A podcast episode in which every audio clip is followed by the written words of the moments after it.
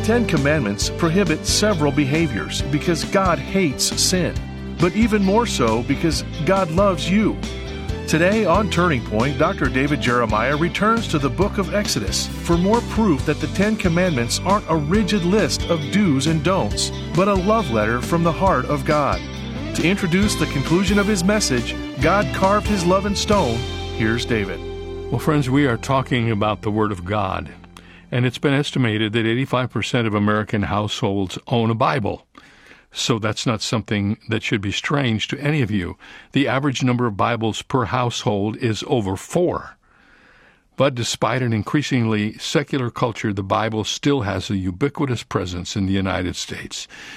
Some of the data that I've just shared with you is encouraging, but the same data bank also shows that 36% of Americans read the Bible only once or not at all during the year.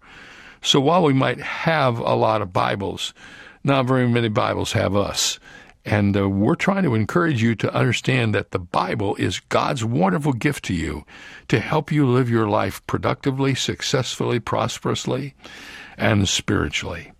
And during these 2 days, we're talking about how God's gift of the Ten Commandments is an exhibition of His love for you. You may not believe it, but at least take a listen. Hear us out today as we finish up this message from Exodus chapter 20. And now don't forget also that during this month, as we go through the month of June, we're making available a very special resource, a book called Living the 66 Books of the Bible, a 287-page hardcover book that gives practical applications for each book of the Bible. And I can't tell you how wonderful this book is. I've never seen anything like this before, and the outtake from it is just amazing. You'll want to have this. I'm sure it will help you, strengthen you, and build you up. It's yours for the asking when you send your gift during the month of June. Simply say, please send me the book on the Bible, and it'll be on its way to you before you know it. Let's get started with God Carved His Love in Stone, Part 2. As we open our Bibles together. This fifth commandment is the family commandment, and we begin the second section of the Decalogue with this commandment. And in the New Testament, this commandment is repeated by Paul in his letter to the Ephesians. Listen to these words. Children, obey your parents in the Lord, for this is right. Honor your father and mother, which is the first commandment with promise, that it may be well with you and you may live long on the earth. Now, we often hear this commandment given to parents who have young children, and they're said, okay, teach your children to obey their parents. That's all good and well.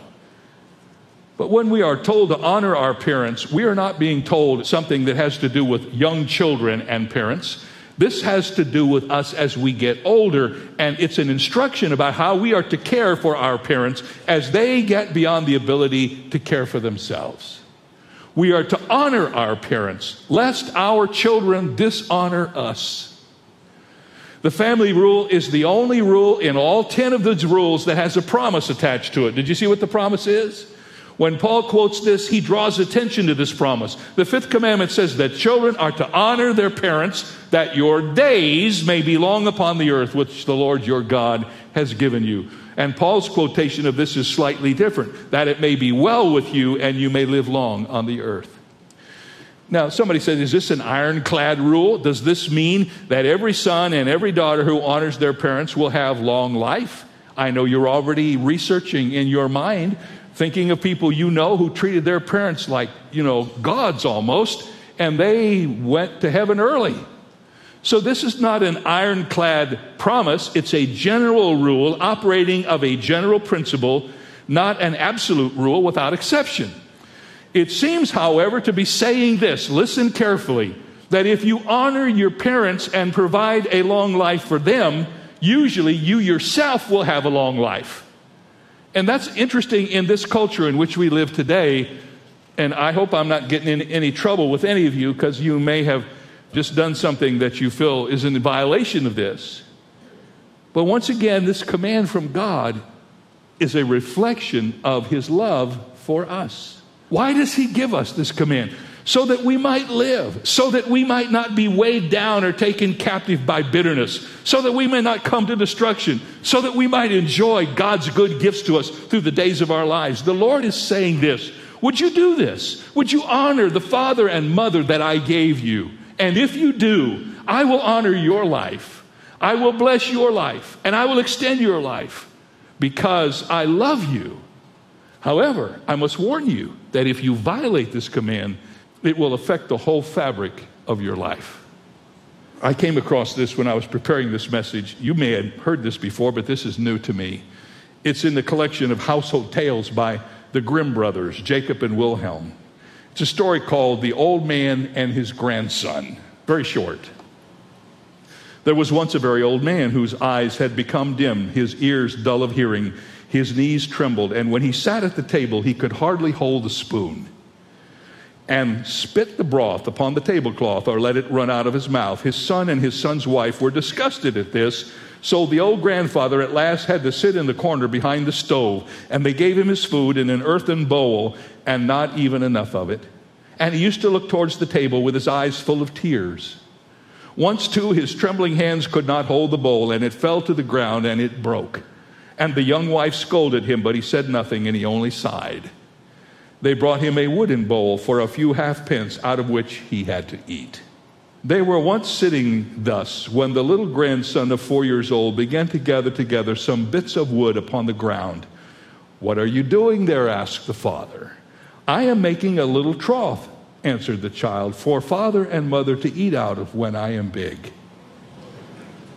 The man and his wife looked at each other for a while, and presently they began to cry.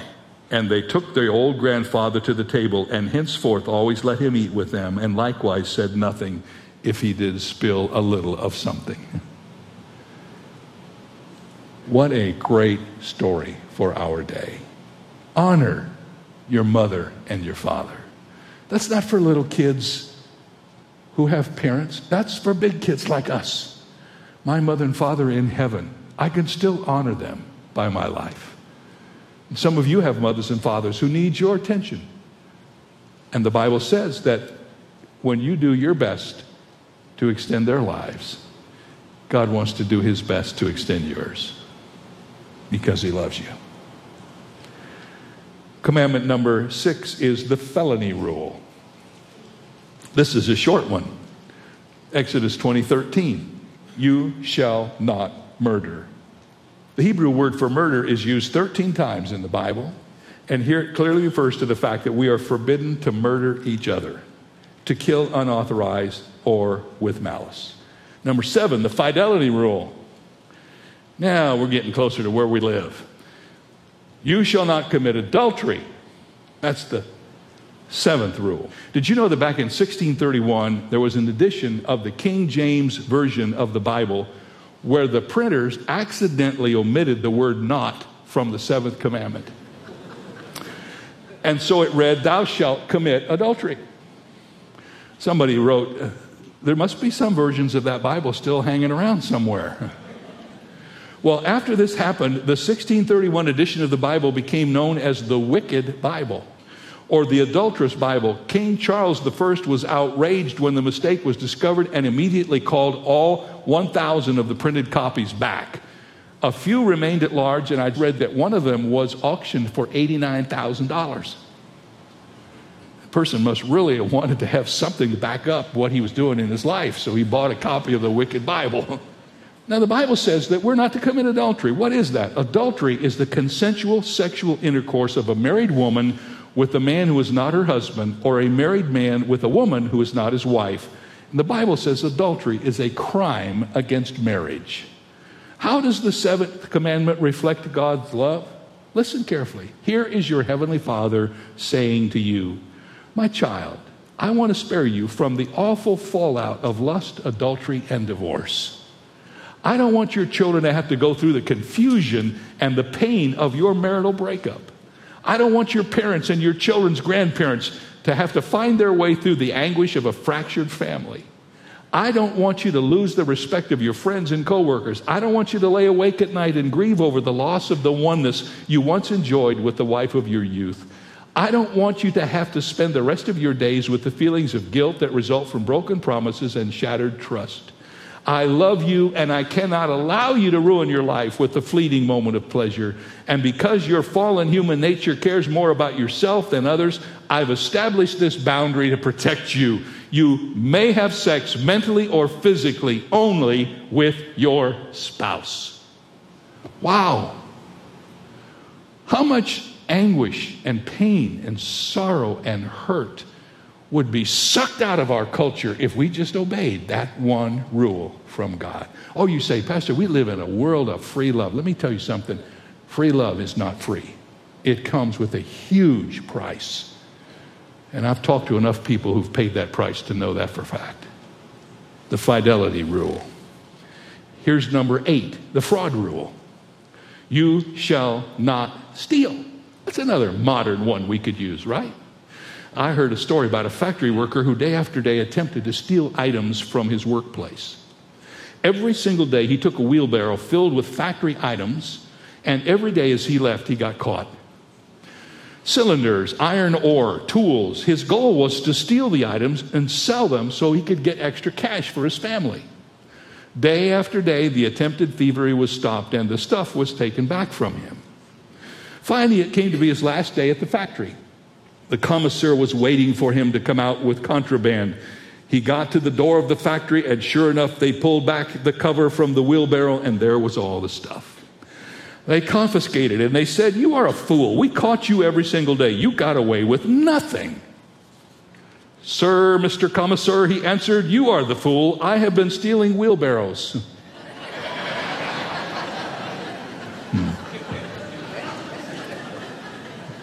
Did ever anybody steal anything from you? Some of you know while I was preaching here one Saturday night, somebody stole my car. That really happened. A dumb thing to do because I got that thing in there where you can find it. We got it back. We got it back that very night. The person tempted to steal, God is saying this: I don't want you stealing because I'm your provider. I want you to understand and believe that I am the one who will supply your needs. I don't want you to have to scheme and manipulate and deceive, because then what will you become? You'll become a schemer, a manipulator, and a deceiver.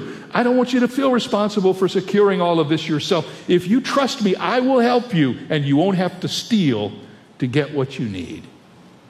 Here's a good illustration. If you gave your 6-year-old a shiny new bike for her birthday because you love her, and the neighborhood bully pushed your daughter down and stole her bike, how would you feel? You would be offended and angry that someone took away part of the voice that you had said, "I love you," to your daughter. God's provision are a daily voice to you that says, "I love you." For that reason, he prohibits anyone from silencing his voice by stealing. Let's review. Commandment number 1 is the fundamental rule. Commandment number 2 is the focus rule. Commandment number 3 is the frivolous rule. Number 4 is the frailty rule. Number 5 is the family rule. Number 6 is the felony rule. Number 7 is the fidelity rule. Number 8 is the fraud rule. And number 9 is the false witness rule.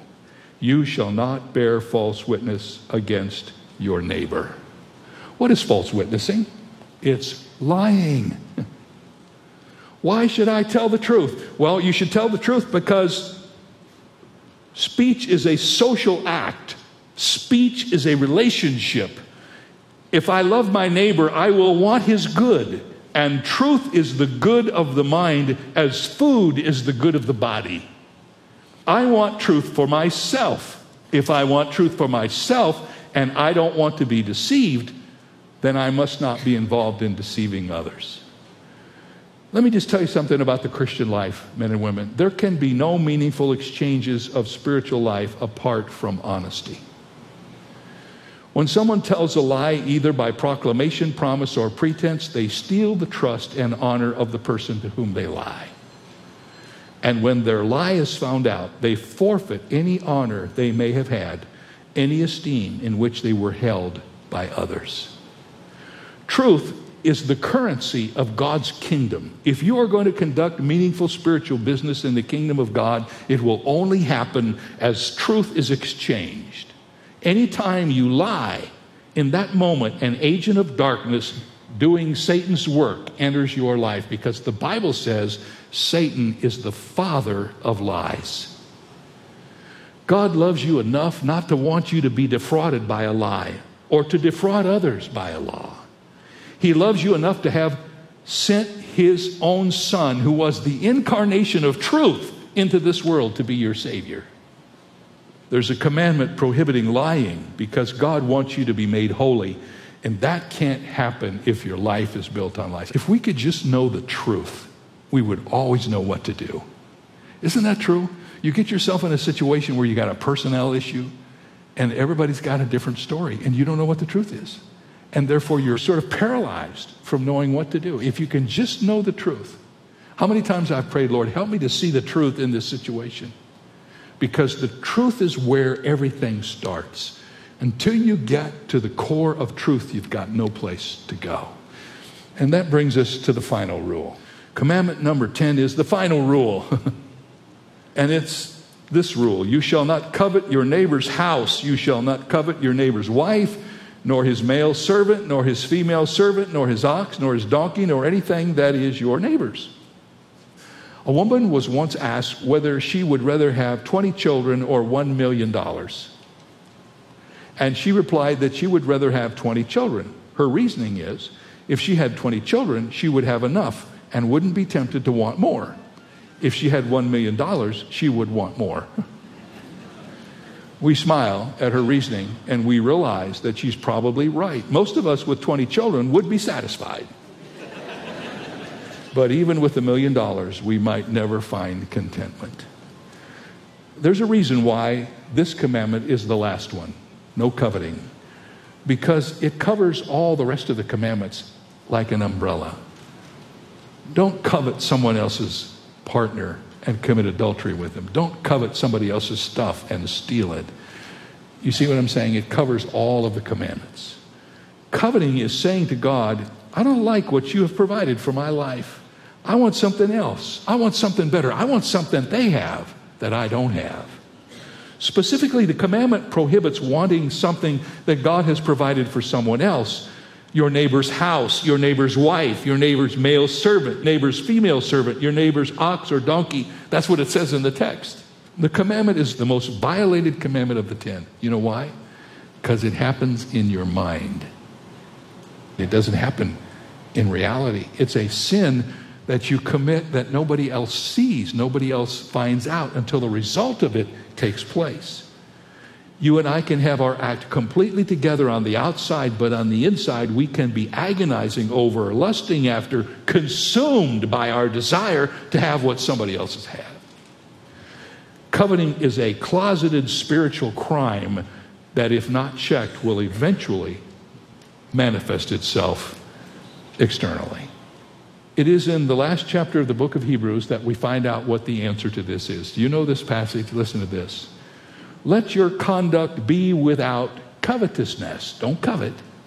But be content with such things as you have. For he himself has said, I will never leave you nor forsake you. Coveting.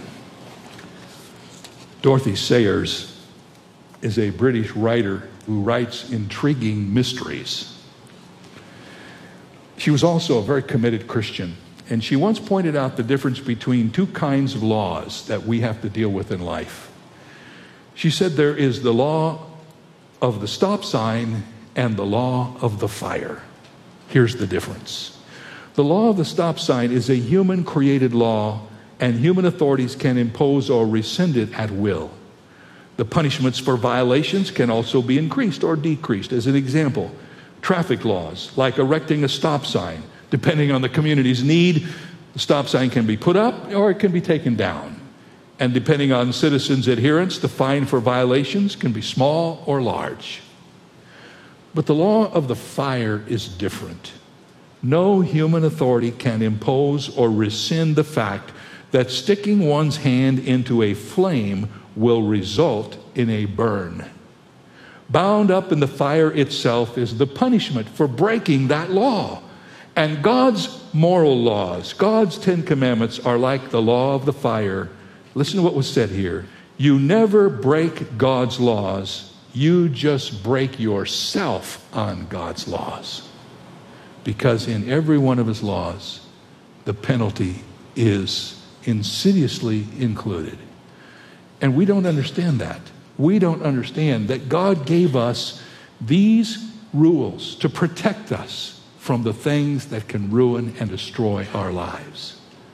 In her beautiful novel about Maine, the country of the pointed firs, Sarah Jewett describes the ascent of a woman writer on a pathway leading to the home of a retired sea captain whose name was Elijah Tilly. On the way, the woman noticed a number of wooden stakes randomly scattered about the property with no discernible reason or order behind them. Each was painted white and trimmed in yellow, just like the captain's house. Curious, she asked Captain Tilly what they mean. And he said, when he first plowed the ground, his plow snagged on many large rocks that were beneath the surface. So he set stakes out where the rocks were in order to avoid them in the future. In a sense, that is what God has done with the Ten Commandments. He has said, here's a trouble spot. Don't go there. Here's another trouble spot. You'll break your plow on this one.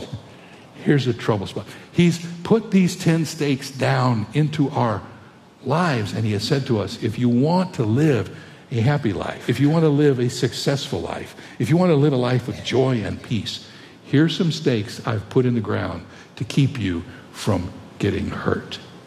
You see, God is not an arbitrary, capricious God who delights in catching us doing something wrong, who levies a fine against us in that every time we do anything that's not pleasing, he's just waiting in heaven to get us.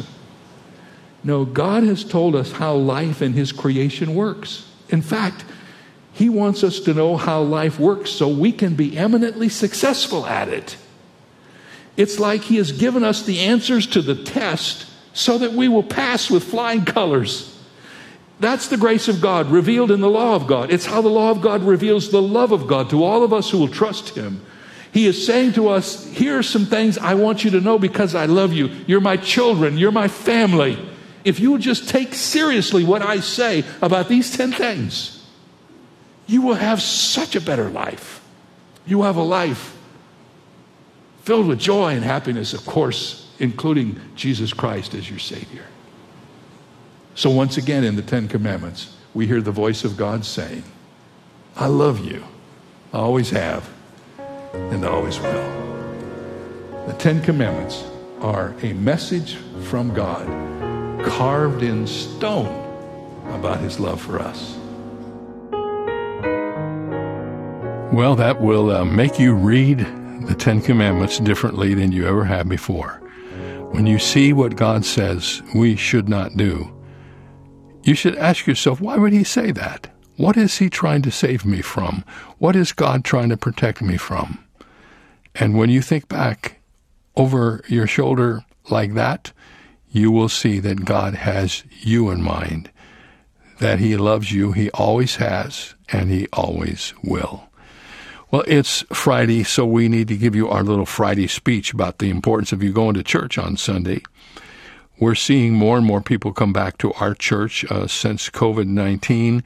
I would say we're back about 90 to 95% of those who came before this hit. Our attendance is growing every week because people want to be back in the Lord's house. I hope that's your heart. And if you're ready, it's time for you to get back. Your church needs you, your pastor needs you, and you need the church. So Sunday's a good time for you to re-begin your church experience. Along the way, over the weekend, you can see us on television. If we happen to be on TV when you're supposed to be in church, DVR us. Don't stay home and watch us. Go to church and then come home and share the television program. And then, of course, be sure to join us next Monday as we continue our study of the Word. And next Monday, we're going to talk about what the Bible will do for you. What the Bible will do for you. In the meantime, remember, you can get a copy of our resource for the month of June, Living the 66 Books of the Bible, a 287-page hardcover book, yours for the asking. when you send your gift to Turning Point today. Have a great weekend, friends. We'll see you right here on Monday.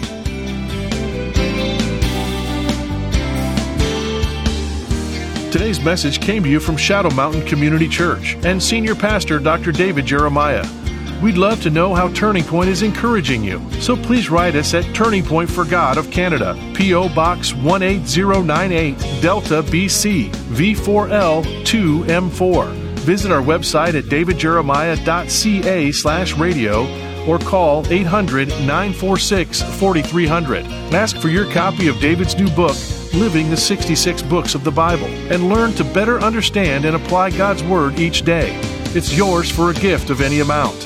You can also download the free Turning Point mobile app for your smartphone or tablet, or search in your app store for the keywords Turning Point Ministries to access our programs and resources. Visit davidjeremiah.ca/radio for details. This is David Michael Jeremiah. Join us Monday as we continue the series, The Word, here on Turning Point with Dr. David Jeremiah.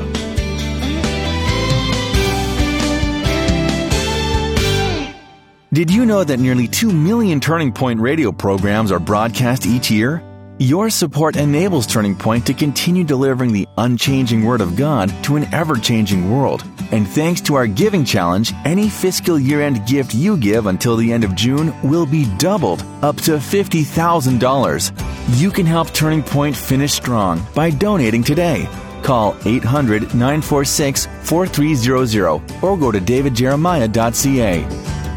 In all we do each day, Dr. David Jeremiah and Turning Point work to make a global impact for the kingdom of God. But we can't do it alone.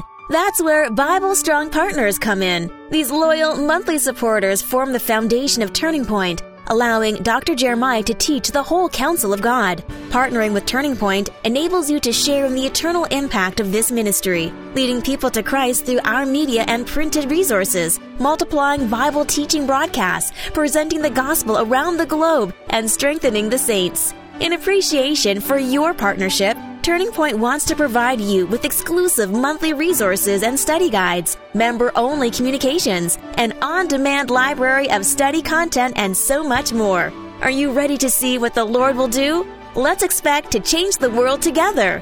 Go to davidjeremiah.ca/BibleStrong to become a Bible Strong partner today. That's davidjeremiah.ca/BibleStrong. G.K. Chesterton was a British intellectual, a philosopher, poet, playwright, art critic, novelist, and Christian apologist. When a man whom some consider to be great says something about greatness, we should pay close attention. Well, Chesterton said this. He said, "There is a great man who makes every man feel small, but the real great man is the man who makes every man feel great." Surely that is consistent with what Christ said about greatness, that the truly great person is one who is a servant of all. Jesus must have made lots of people feel great in light of how many people followed him in his day. This is David Jeremiah, encouraging you to get on the road to new life. Discover God's definition of greatness on Route 66. Route 66, driving the word home. Log on to Route66Life.com. Start your journey home today.